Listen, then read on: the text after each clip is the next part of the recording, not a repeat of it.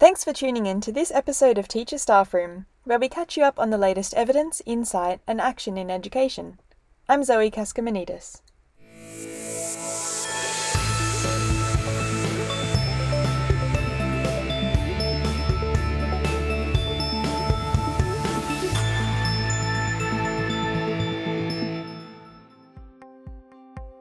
At Teacher, we look at a lot of evidence based practices in education.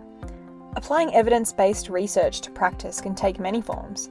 You might be looking at big sets of quantitative data to analyse system wide trends, or sifting through qualitative stories from smaller case studies to inspire you. This month at Teacher, we've been digging into the research to bring you updates from Australia and abroad. In today's episode, I'm going to get you up to speed on these stories, and also some more of my highlights. And like all episodes of Teacher Staff Room, we'll be posing some questions throughout the podcast. So feel free to pause the audio as you go, gather some colleagues, and discuss together how these stories might be relevant to your school context. Let's get started.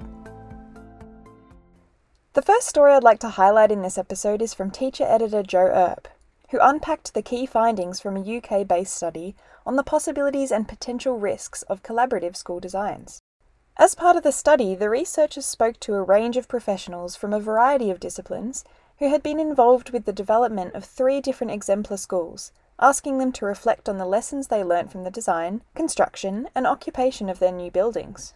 One of the things I really like about this study was that the researchers lean into the complexity of the topic. They embrace it and explore how it can inform practice. Citing a number of preceding studies, the researchers write Reported impacts of school design on practice include, but are not limited to, teacher pedagogy, student engagement, student academic achievement, student attendance, school climate, and healthy eating related behaviours. However, school design, build, and occupancy are complex multi agency processes where issues of continuity and conflict can arise. So, that brings me to my first question for you to think about. As a school leader, if you have just moved into a new building or learning space, or are planning to in the future, do different user groups understand how to get the best out of it? How will you help to prepare them for a successful move and occupancy? The next story I'd like to share with you takes us to schools in regional, rural, and remote settings in Australia. In an episode of the Research Files, we spoke with Scott Eacott, Professor of Education in the School of Education and Deputy Director of the Gonski Institute for Education at the University of New South Wales in Sydney. Scott was the lead author of a research paper detailing the four key attributes of high impact leadership in regional, rural, and remote settings. One of my favourite moments in this episode is when Scott explains the fourth attribute highlighted in his study visibility in and commitment to the community.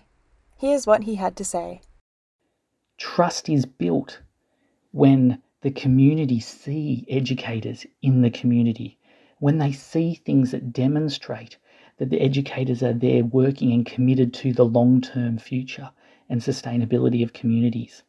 It's also about making the curriculum authentic, connecting that curriculum to where you are, engaging with the events and the natural wonders that surround the school, and bringing the curriculum to life in context. Reflecting on this point, take a moment to consider how your school engages with the broader community. How do you work with community to achieve shared outcomes? Remember, we always love to hear about the current initiatives at your school that are having an impact on student learning and well-being. If you have a story you'd like to share with us, you can email us at any time at teachereditorial at acer.org. Next, I want to zoom out a little to consider a different way of looking at data.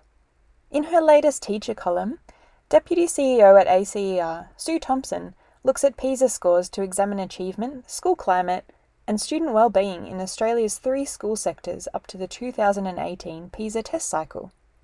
Interestingly, Sue points out that while there are significant differences reported in reading, maths, and science scores across government, Catholic, and independent schools, the differences are reduced when considering the fact that the majority of students who fall into government defined categories of disadvantage are enrolled in government schools.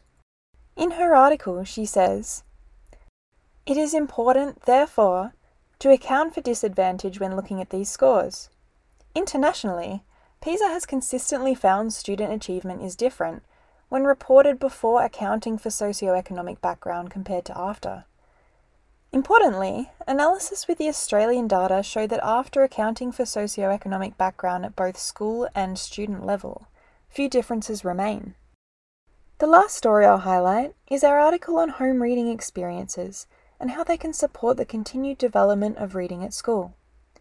In this article, we take a look at a small scale study by Honorary Professor in the Melbourne Graduate School of Education at the University of Melbourne, Bridie Raban. The study looked at the home reading experiences of 10 children across four SES classifications. Interestingly, SES was not found to be a strong indicator of reading progress at school. For the six children with the highest reading progress from home to school, Raban says these six children represented all four of the social class groupings included in this study.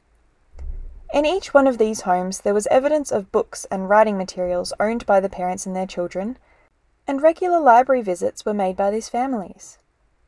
These children were reported by their parents to ask questions about words, word meanings, and how to spell them, and to remark on words they found in the environment. So, this brings me to one last point of reflection. As a primary teacher, what approach do you take to developing students' literacy, especially for a class of students starting school with varied reading skills? How can you work with families to meet students where they're at?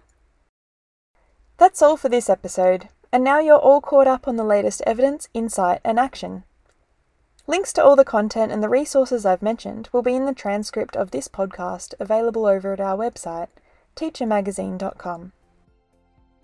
Subscribe to our podcast channel on Spotify, Apple Podcasts, or SoundCloud, or wherever you get your podcasts from, so you can be notified of any new episodes as soon as they land.